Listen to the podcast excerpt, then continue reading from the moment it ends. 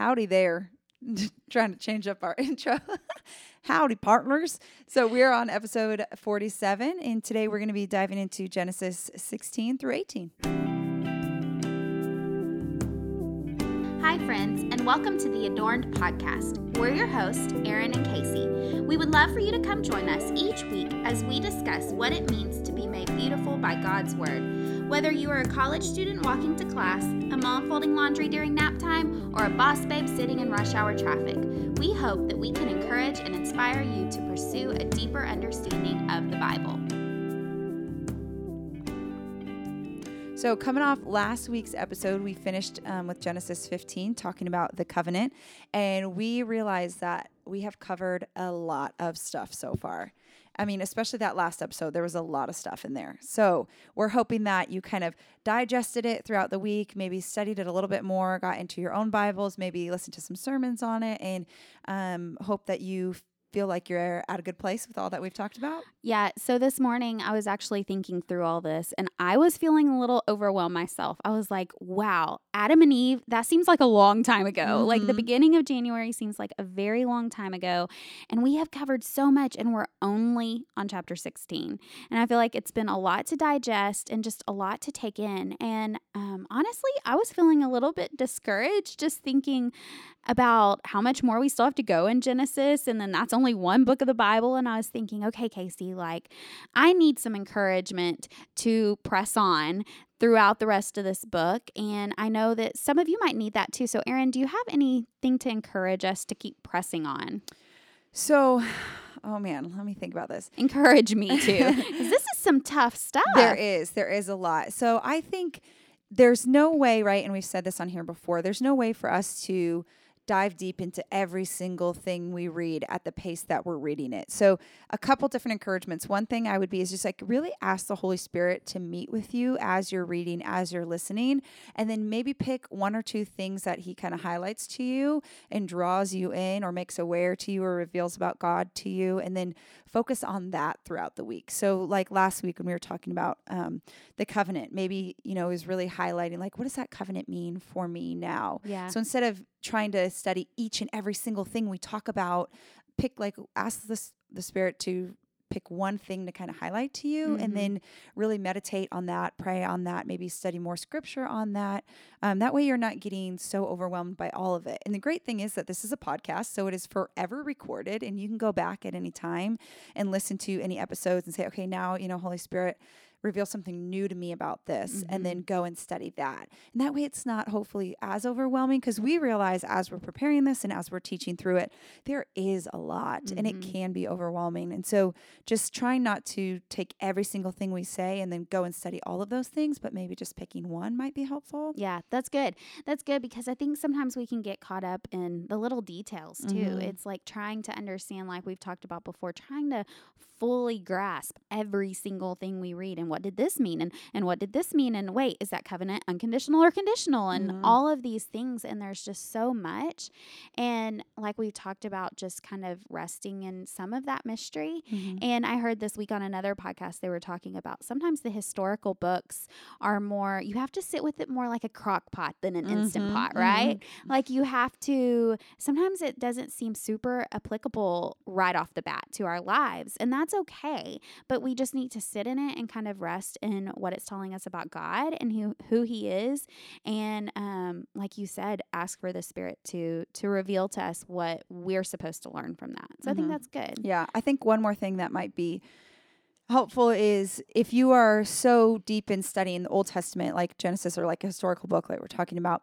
it might also be helpful to then maybe once a week or maybe every day when you get into your word, like finish with reading a Psalms. Oh, that's or something else that you can, you know, kind of use that I don't want to say is more emotional, but maybe that you can draw a direct application from, mm-hmm. or that you can say, okay, this is the verse I'm going to use to worship the Lord today, or something mm-hmm. like that. If mm-hmm. you're feeling like, okay, I'm getting my learning about who God is and I'm able to praise Him for those attributes, and I'm learning that in Genesis, but then you also want something that's maybe a little lighter. I don't yeah. know if lighter is the right word. Yeah, but no, that's good. Something, um, because we've asked, we've thought about this before, is a lot of people study intellectually mm-hmm. and a lot of mm-hmm. people study more emotionally. And so if you're one of those people that really crave craves that kind of emotional type study, then reading a Psalms or something might help with right something because like that. you might not get that from the historical might not get the warm and fuzzies. and that's okay Mhm. i mean these and i think maybe that's kind of the disconnect that i've been feeling a little bit because it's like so much of this is Yeah. so heavy and i'm a lighthearted happy person most of the time and so the fact that i'm not getting much of that in genesis Yeah. i think that's kind of tough so that's that's great that's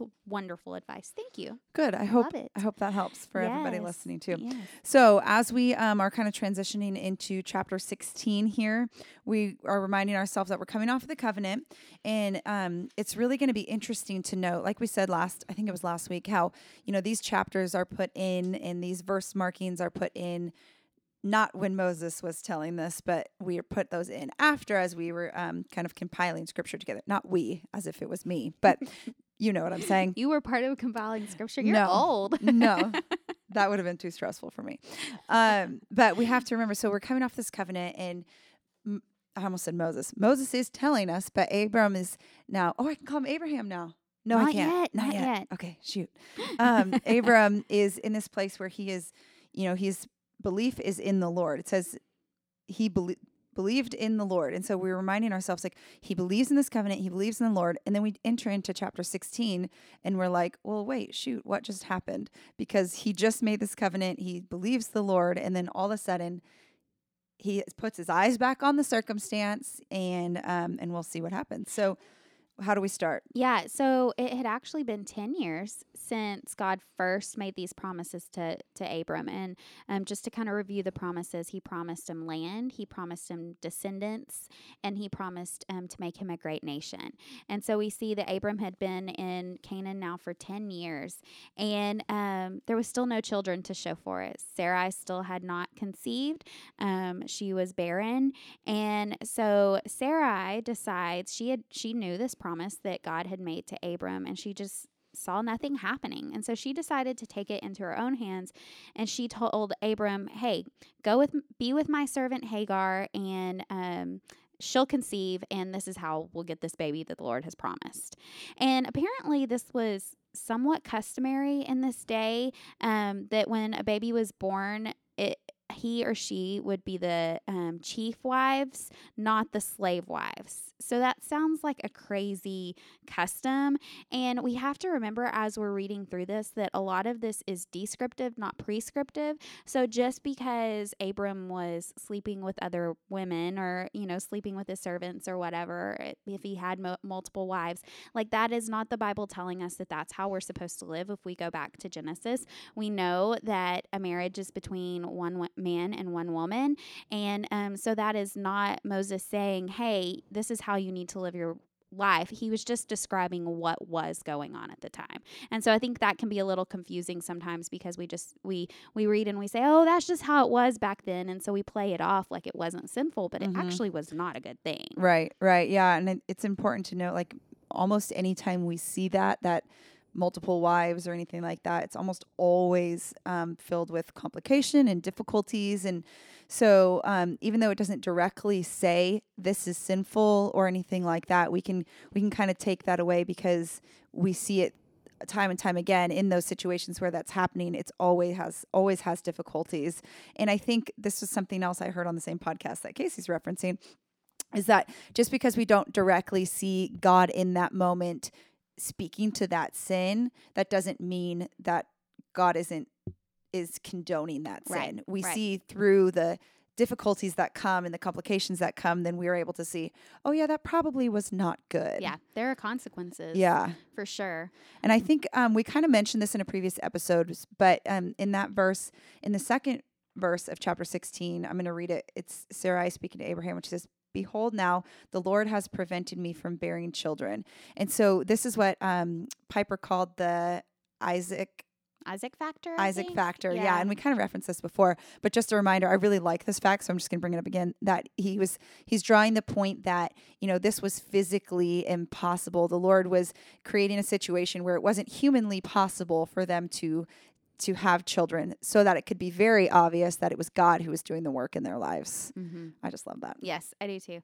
Um, reminds us of his omnipotence. Yes. Which I love. Yes. Um, so yeah, you know, and we see that Sarai is leading them into this sin. And so I can't help but think back to the garden when it was Mhm. Eve's fault. And I'm like, oh man, like that that just that tells us that as women, like we need to be careful. yeah. I mean, we know that biblically we believe that that men are to be the leaders and the head of the household, but at the same time, sometimes I think we have a little more power, so to Mm. speak. I don't know what other word to use than we realize. Mm. And so I think we need to be careful where we lead our men, Yeah. like where, you know, because they listen to us and Mhm. it does matter what we say. yeah. yeah. Um, and so I think that we see twice now that women have have caused a big problem. And that makes me sad but i think we can learn a lot from that. Yeah.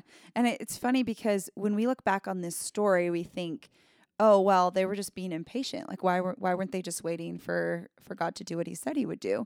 But I mean, 10 years is a long time. it's a long time I'm like, after 10 hours, I'm like, come on, God, you said you were, you know what I mean? yes So 10 for days sure. would have been long, 10 weeks, Yeah. 10 months, but 10 years is a long time. it's a long So it's not fair for us to look at them and be like, oh, well, they were just being impatient. Like 10 years is a long time. Mhm. But at the same time, I think about my own life.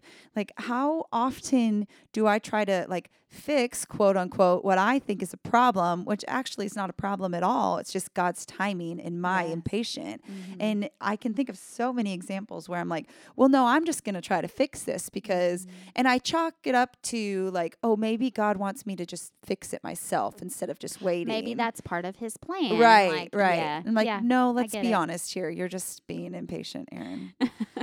Goodness. yeah i get it i think we all do that and it's hard Yeah. So in verse 4, it says that Hagar conceived, and when she saw that she had, she looked at Sarai with contempt. Mm. So, which, I mean, I don't blame her. Like, I'd be upset too, I think. you Yeah, know? yeah. Like, Especially because we don't know exactly like how quickly this time period happened. But if she had been waiting for her whole like, however old she was now, sixty something years old, right? mhm. And then all of a sudden, like first time Yeah. Hagar gets pregnant or whatever, yeah, that would be pretty frustrating. Yeah. So, um, Sarai then blames Abram, which is funny. It's like, I mean, it's just so typical. I think we're seeing a lot of humanity here, right? Like, Right? as I'm reading this story, I'm like, yeah, yeah, Yep. that seems pretty typical. Yeah. Yeah, sounds about right. Yeah. You know, I mean, she's the one that told him to go do this, and he did, and then she gets Yes, mad. yeah. Like, oh my goodness. it's like the whole like thing. With, it was just Valentine's Day, so it's like you don't have to get me anything for. Valentine's Day, and then Valentine's Day comes and they don't get you anything. You're like, ah, you didn't get me anything. Yes, Like- it's exactly like that. I'm like, man, women haven't changed much, have they? Oh man. But that was not a knock. Taylor actually did give me flowers and my favorite sparkling water. So. Did he get you Hippeas? no, You didn't. probably have a pantry Rude. stocked full of Hippeas. Actually, I'm trying to convince him to go to Costco today so we can get some. Oh, there you go. There you go. So um, then she blames Abram, like we just said. And um, he tells her, okay, okay, fine, do whatever you want with Hagar. Like, that's kind of him, I feel like, saying, I'm sorry, I'm sorry, do whatever you want. and being cowardly, right? And yes. like, yes. oh, I don't want to deal with this sin that I Mhm. caused, so Yeah, you just kind of handle just it take however you care want. of Which it, uh, then again goes back to the garden, the blame Mhm. shifting. Like, I don't want Yeah. to deal with it. Yeah. It's not my fault. So, um, yeah, once again, that blame game, like you just said, you Mhm. know, um, which we still have trouble with today. So Sarai deals harshly, whatever that means, Mhm. with Hagar, and Hagar um, flees. Yeah, and we I mean, we don't know exactly what deals harshly means, but we can obviously assume that it must have been pretty bad if Hagar was willing to leave. I mean, we know that Abraham had lots of things, lots of Mhm. cattle, lots of people, Yeah. lots of he was very stable, if you want to say that.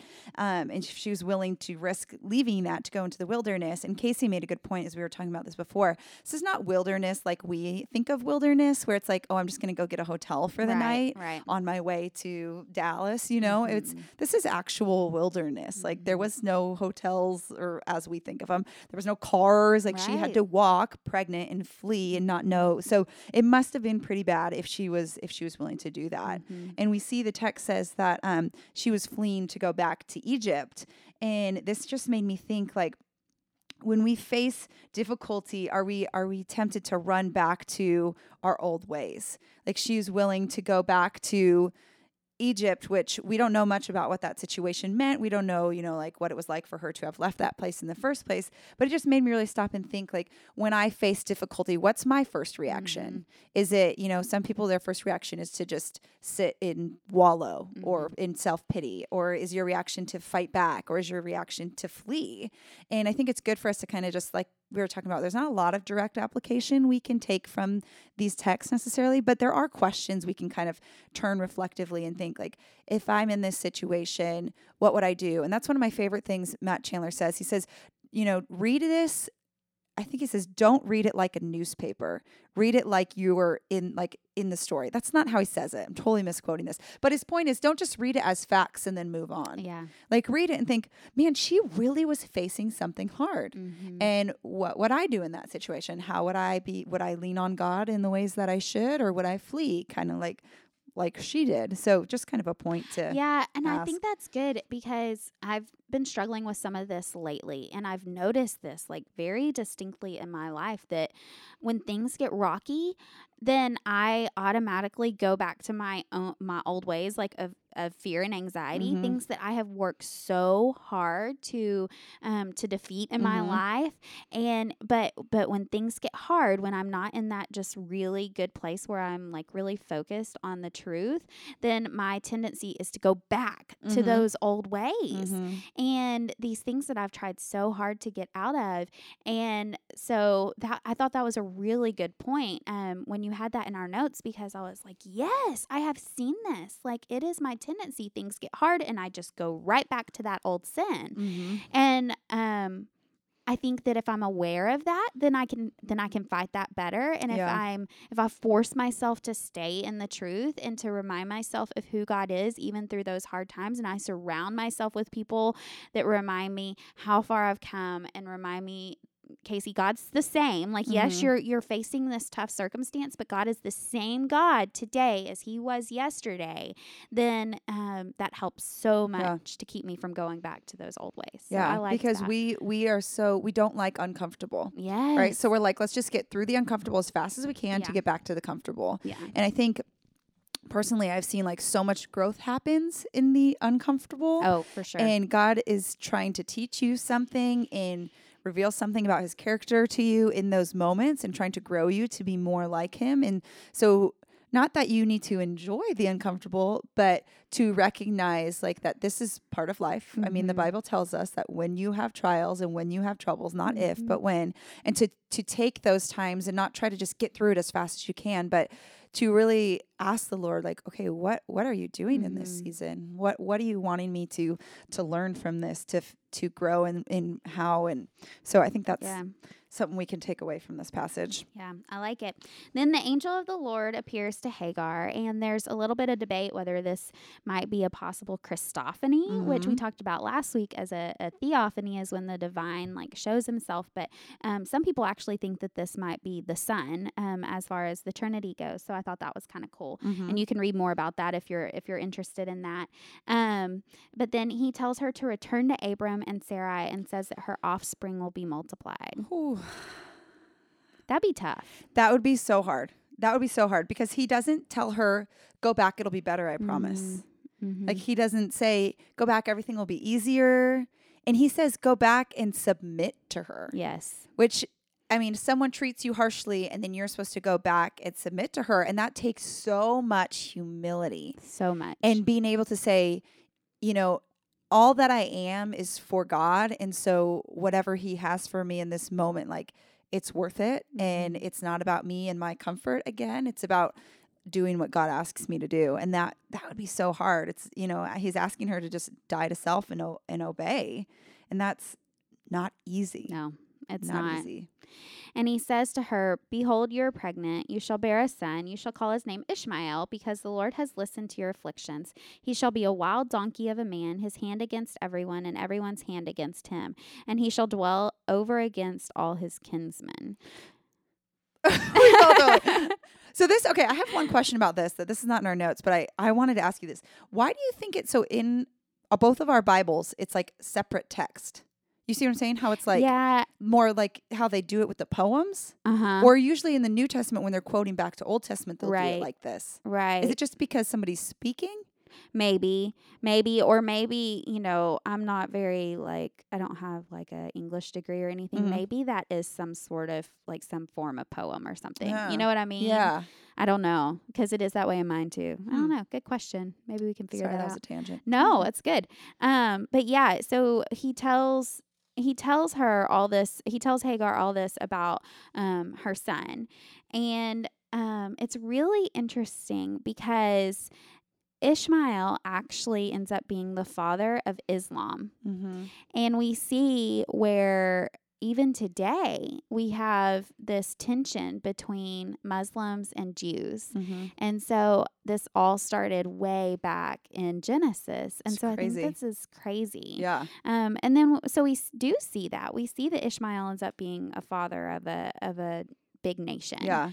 himself. I thought So- something was really interesting in this passage where he, he's saying to her, he will he will be a wild donkey of a man, which that's kind of funny. But he, what he's saying here in this little poem or whatever we want to call this is he's saying he's not going to be a live as a servant like you are.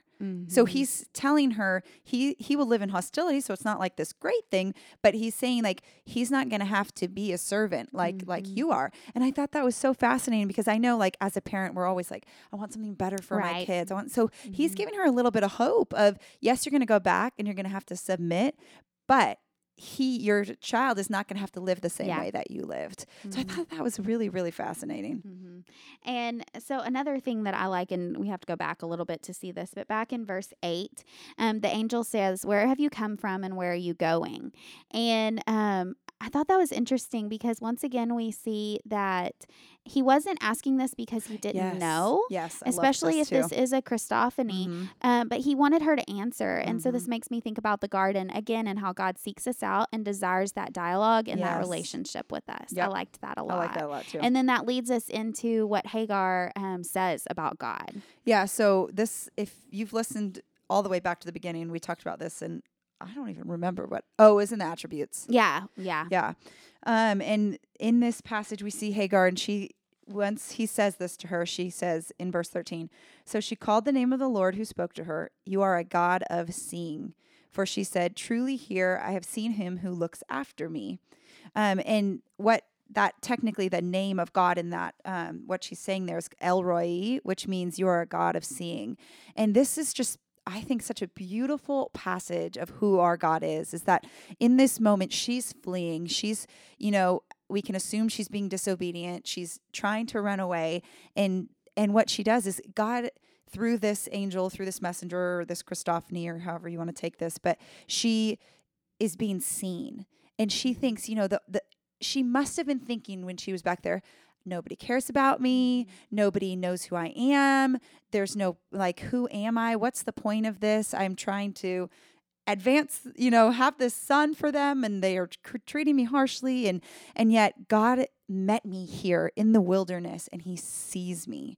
And I think that's so comforting and this is something that that we can take and this is maybe this is the one thing that the holy spirit's going to you know highlight to you in this passage is that there it's the same god today as it is Yeah. who met hagar there in the wilderness there's a god who sees you and if you feel insignificant and if you feel if you're in a season where you're like what is the point of this maybe it's in maybe you're bogged down with the mundane of you know staying at home and taking care of your kids and wiping dirty butts and doing the dishes all day or maybe you're in a thankless job or you don't know you know you're maybe you're just in a season where you're like nobody sees me Mhm. nobody cares god is there and god meets you there and god does care he is a God who sees you. And I love this. And I didn't know this until I was studying more about this, but Ishmael actually means God hears.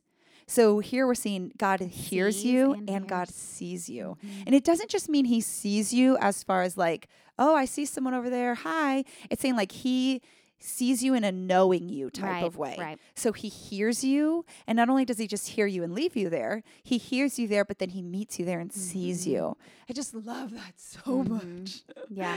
And especially because, I mean, this is the result of like everything that's going on right now in Mhm. the story is a Mhm. result of sinful actions. Right. Like, uh, but even through that, like, Mhm. even when you're stuck in your sin and your what feels like filth, like God still sees you and he still hears you and he Yeah. still loves you. And Yeah. it's just such a beautiful picture. So as we finish uh, chapter 16, it's so interesting because it just says, and then Hagar bore Abram a son, and it doesn't say anything about her journey back or anything about what it was like when she got back and how she was treated or anything like that. Just says, and then she had a son, and Abram named him um, Ishmael, just like he was told, and he was 86 when it happened, and then that's the end of 16. Then we skip ahead 13 years. Big gap there. Yeah. Skip ahead 13 years. And when Abram was 99, the Lord reminded him of his covenant to multiply him greatly. So God's coming back and say, Hey, remember I said, Mm-hmm. Yeah. And I like how God in this this recalling of his promises, he says, I am God Almighty. And so here's another name of God. We didn't intentionally mean to make this a names of God Uh-uh. episode, but so we already heard El Roi, which is the God who sees me. And then I am the God Almighty is El Shaddai.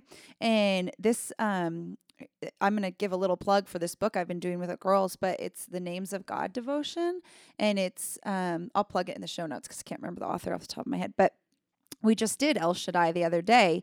And what, what God's doing here in this passage is he's reminding Abraham of his omnipotence or that he is almighty, all powerful. And what he's saying is, I can do the impossible thing.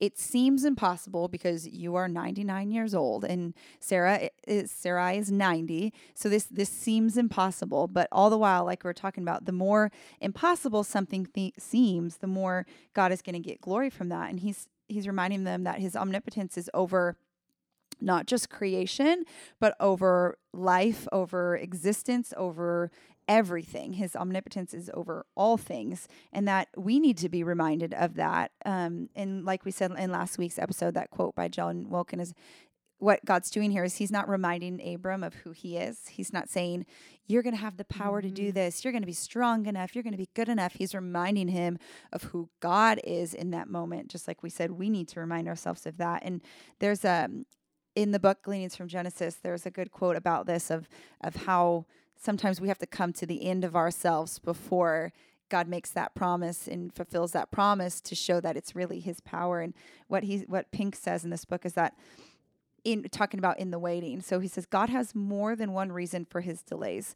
Often it is to test the faith of his children, to develop their patience, to bring them to the end of themselves. His delays are in order that when he does act, his delivering power may be more plainly evident, that what he does may be more deeply appreciated, and that in that consequence he may be more illustriously glorified. illustriously. I don't know what Is that, that, that's a right new word? word. Illus- it's like illustrated, illustriously. oh, I see. Right? I was like, that's a new word. Yeah. But I think that's very true. I mean, we we see this in our own selves, right? Like as soon as we if we get something as soon as we want it, we don't appreciate it as much. right. I remember growing up, my parents always made me work for stuff. Like I had to Mhm. work to earn the money to buy things. I had to work to earn the money to like everything. And so it's like when you not saying that you have to work for the promises God has given you. right. Don't take that as what I'm saying. but what I'm saying is the longer we wait for something, the more we The more we appreciate it. And if you yeah. go back and listen to our episode with Rocky Bush about um, community and in Mm-hmm. trials, I think we called it. But um,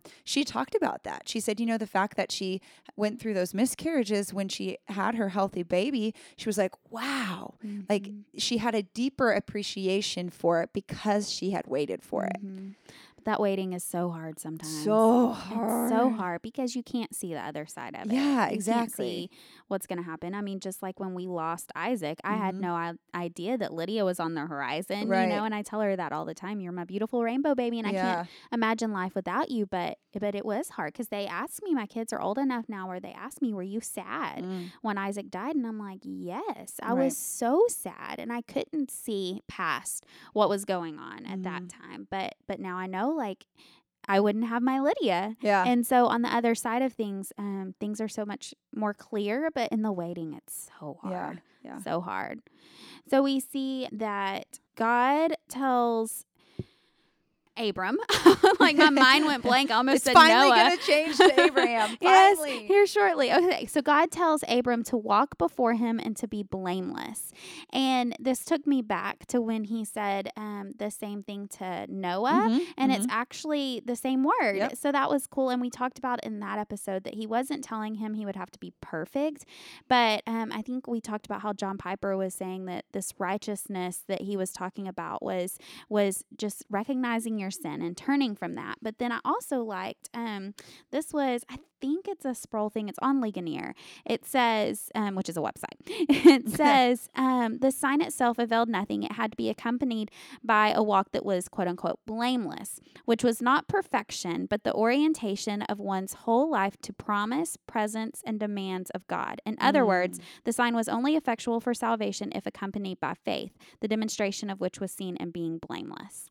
So I thought that was a That's a good and different good definition, than we've. I just ran across that last night and I liked it a lot. Yeah. Um, because you hear blameless and you think, oh, so I can't, I can't have any sin, but that's not, that's not what Hmm. that is. Interesting. That's I like that definition a lot. Yeah, I like it too. We'll be sure to put it in the in the notes. But And I love what happens next because he says, "Okay, walk before me and be blameless." And then what happens? He falls on his face. he falls on his face, which Aaron and I interpreted differently. Oh, yes. So talk about how you interpreted it. Okay, so I at first just I thought it was funny because to me in that moment I think if I were to fall on my face, I think I would have been falling on my face in frustration. Like I would have been like, "Lord, it has been 25 years almost since you told me this was going to happen."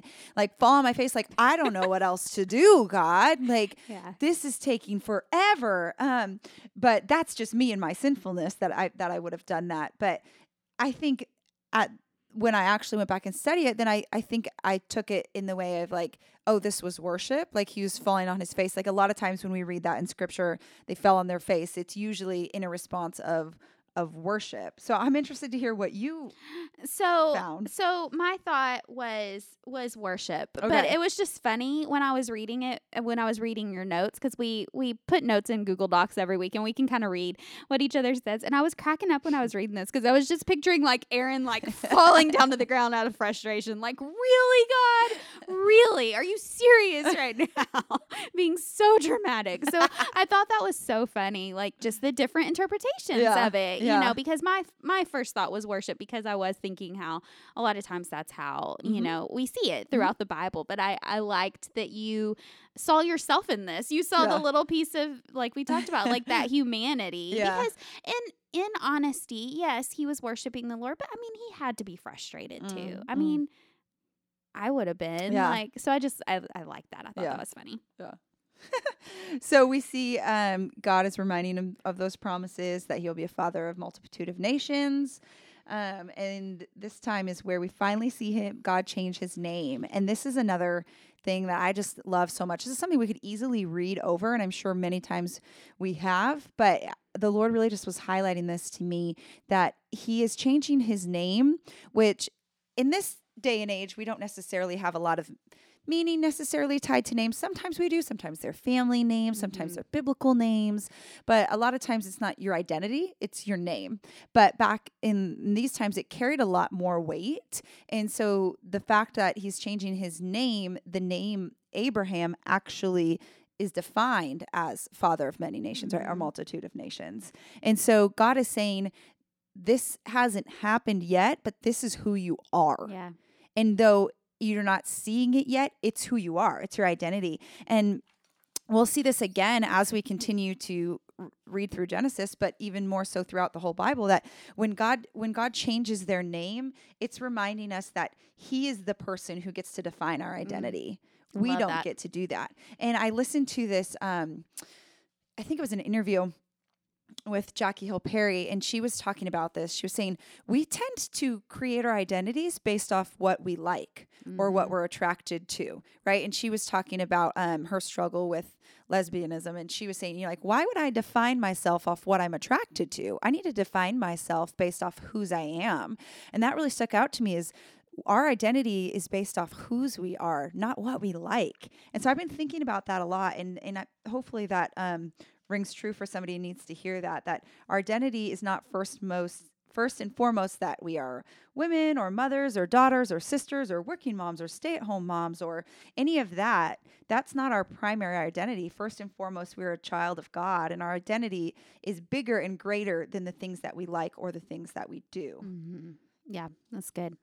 I like when he changes people's names too. I, I just think that's so cool. Yeah. And I think it is, like you said, such a good reminder of whose we are, Mm-hmm. who who holds us in his hands to Yep. begin with. I Yep. love that. Um, so then God reminds him again of his promises. Just we see that over and over. He's reminding him of his promises. And we see that he says, I will make you in verse six, I will make you exceedingly fruitful. Um, and just reminding us again of that creation mandate that we that we've seen already so many times in the first cha- uh, 17 chapters of Genesis. Hey, we're on 17 now. Yes, we made it through one more. yeah. So I, I was reading something. I was talking about how you can look at um, Abraham in this situation and see him almost as like a new Adam, and that through this covenant, the ultimately through this covenant that God is making with him, the negative effects of of the fall are ultimately being reversed because it leads us to Jesus, who is the one who will mm-hmm. make all things new. And so this is a good reminder to us that the, the Bible is one story, and like we said, it's God's redemptive story. And this is this is why the Old Testament matters. And I've been thinking about this a lot because when we start with just reading the Gospels or just reading the New Testament, we don't necessarily understand the weight of all that Jesus has done. We understand what how it affects us, right. and we understand that now we get to go to heaven, and that's kind of yay. Yeah. But then we don't really understand the weight of it. We don't necessarily understand what exactly he's saving us from Mm. and what exactly it cost him and what he was fulfilling by dying on the cross. Because recently the girls were asking me, well, why did he have to die in order to forgive us Mm-hmm. For our sins? And you you can't really know the answer to that without the Old Testament. Because we see Mm-hmm. here these are covenants that God's making. And like we studied last week, there had to be that, you know, um separation of the animals for them to walk through and saying if you don't fulfill this it's it's a blood covenant Mm-hmm. and and will be done to me if this if I don't fulfill this covenant. And Jesus is coming to fulfill that for us. And without studying this, we don't really understand the weight of that. So hopefully that's encouraging to you that you are you are doing a wonderful thing by listening to this and reading through Genesis because it will just give you such a clearer picture of what the gospel truly is. hmm Yeah, I that same podcast that we've referred to several times. It's Knowing Faith, which we've talked about on here before, and we'll link the specific episode. It's actually on Second Samuel, which is interesting. But I feel like I was able to glean so much even about Genesis, walking through it, and they they point out the specific. You know, uh, they would say the whole O- Old Testament super important, but there are specific. I don't remember Hot what spots, hot spots Mhm. in in the Old Testament that are so important for our understanding of what Jesus has done for Mhm. us. And and I love that. And he actually basically said all of Genesis Yeah. one through sixteen Yeah. sev- or seventeen. I think Yep. it was one through seventeen. I'm like, oh great, that's what we've gone Yep. through. So this whole thing's a hot spot. So it's that's why it's so important for us to see so we can see the the fullness and the richness of what Jesus came to do for us. Yep. Yep. Um, so it's it's so important, even on those days where you're like, oh, this just feels so heavy. It Mhm. is so important. And it's about to get really fun. It is, yes. Jonathan was laughing about this earlier. Um, so then God says all males who are eight days old or older should be circumcised um, as a sign of a covenant. So I thought this was interesting. I mean, we're not going to go into just a ton of details because this can get really confusing Mhm. too. Because, Yep. like, growing up, I always thought it was just Jews that got circumcised, like just Abraham's like descendants. But um, you'll we'll see that Ishmael was circumcised and he was part Egyptian because Hagar was Egyptian, and then um, the, the God also said anybody in your household that you bought, so all the servants also were circumcised, and they were from all over the place. And so um there's there's a lot of interesting commentary out there about these verses and and what it means for us today. And there's just so much. So we're not going to go into all of that specifically. But i did want to note this about circumcision. Um when i was in nursing school this was a big aha moment for me because we were talking about um, circumcision, you know, babies getting circumcised, and they said that. And I went to I went to Baylor, which is a Christian school. I know some of you would probably argue with that, but it is technically a Christian school.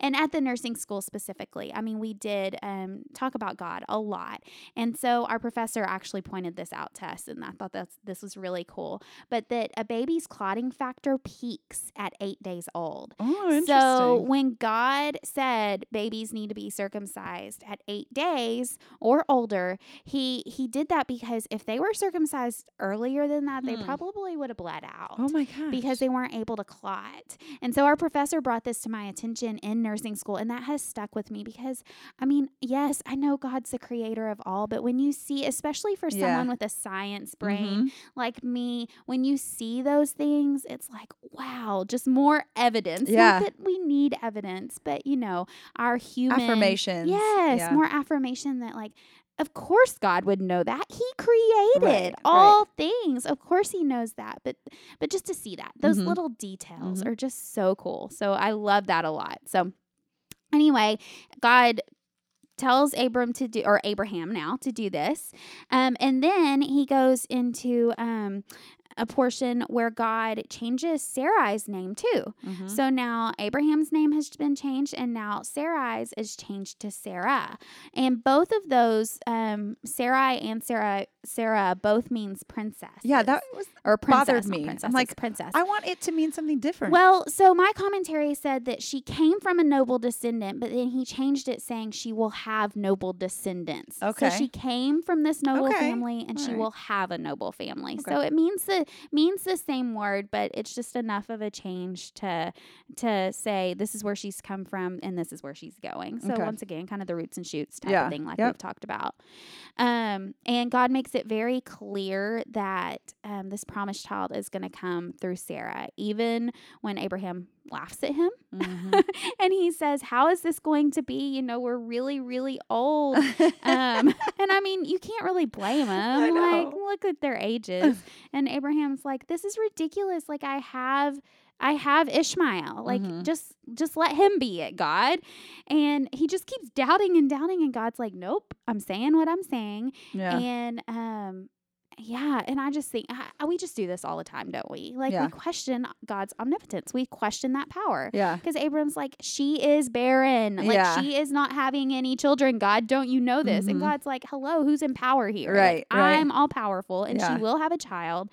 And um, then he says, um, he also will make Ishmael fruitful and multiply him, but it is Isaac. God says, You will have a child and you will name him Isaac, and it is Isaac that I will establish my covenant with. Um, and so the um, the chapter kind of closes out with with Abram or Abraham now. Now I've, now I've gotten used to saying Abram with um, Abraham being circumcised himself and everyone in his household eight days older um, also being circumcised. And um, I like this because he did it the same day. The Bible Mm. says he did it that day. Mhm. It was just this immediate obedience. He was 99 years old. And Uh, Ishmael was 13. Like, that could not have been a fun thing, right? I mean, he could have put it off and been like, let's do it tomorrow or let's do it the next day. But it was immediate Yeah. obedience. Yeah. And I, I love that. Yeah, that's inspiring. That's good. And um, just to kind of draw some New Testament help, because I think, at least for me, when we're reading about this kind of stuff, we're like, oh man, does that still apply? Is that prescriptive? Is that descriptive? What does that mean for us? And so, just a couple passages if you want to learn, study this a little bit more. We see in Romans two twenty nine. Um, it says two twenty nine says. But a Jew is one inwardly, and circumcision is a matter of the heart by the Spirit. And so I think that's kind of just something helpful that you might want to know. Uh, that, that circumcision is now a matter of the heart. And we see um, in Galatians 3 um, 23 through 29. This one's a little bit longer, but I'm just going to, it's actually not that long. I'm just going to read the whole thing. Now, before faith came, we were held captive under the law, imprisoned until the coming faith would be revealed. So then, when the law was our guardian until Christ came, in order that we might be justified by faith.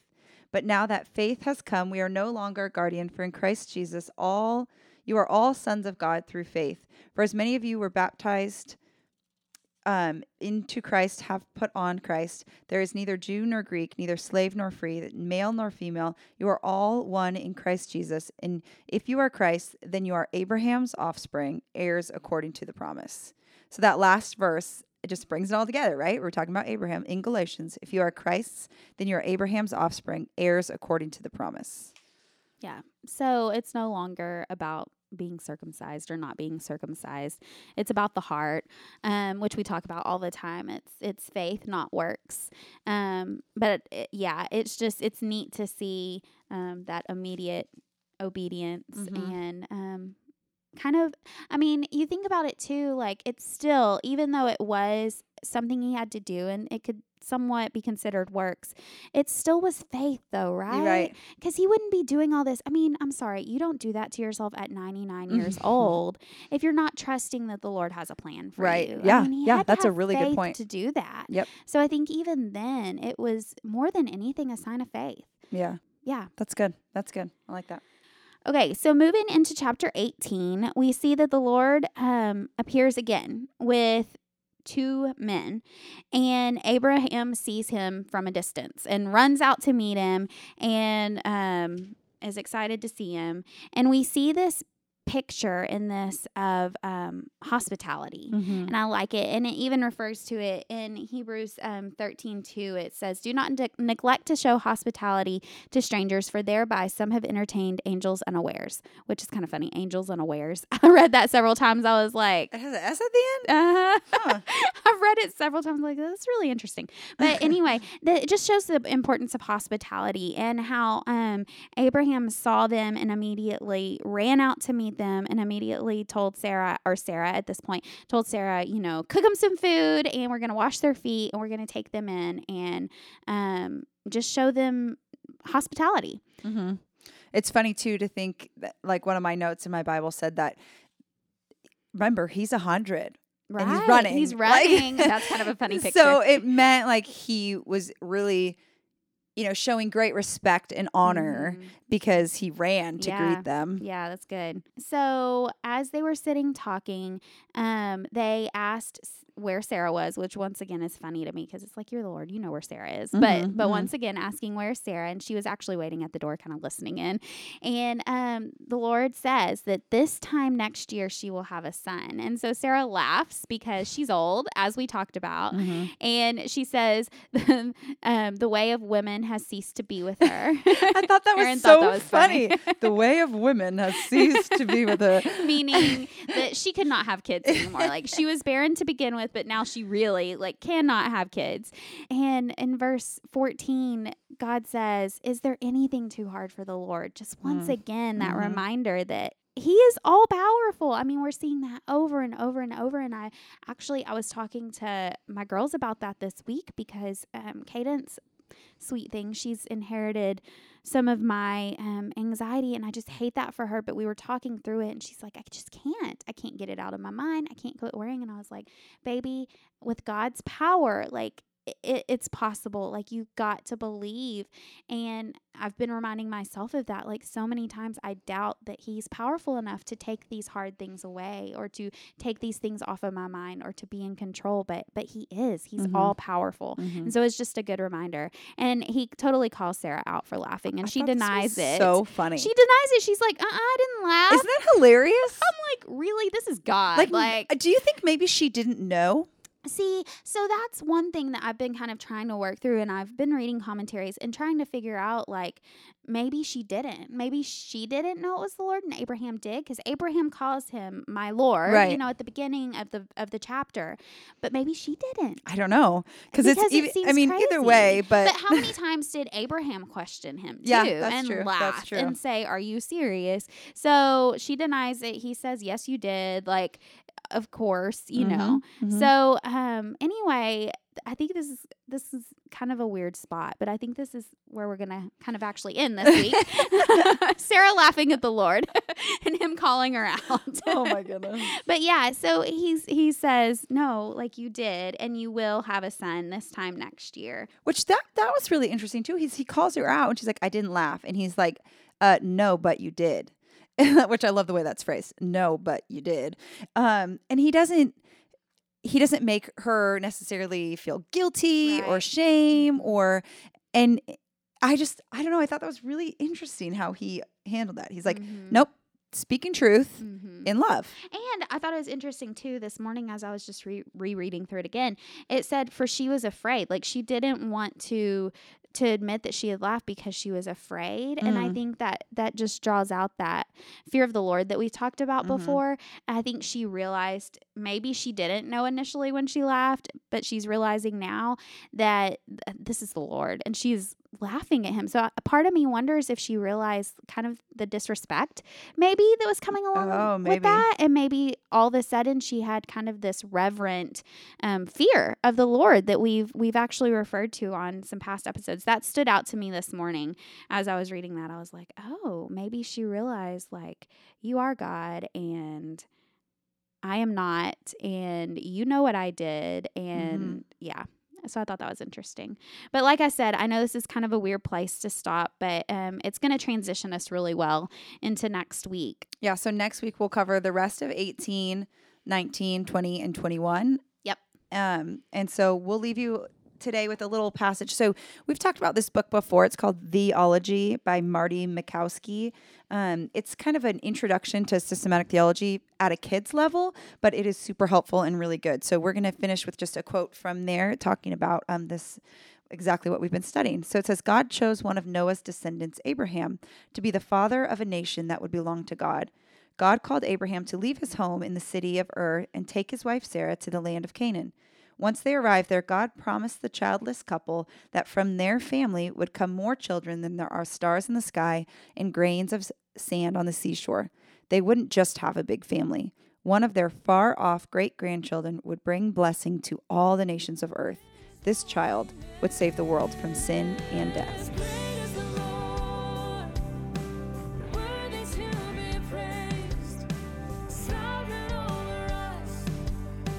If you've enjoyed this episode, please feel free to subscribe and leave a review on iTunes, and most importantly, share with a friend.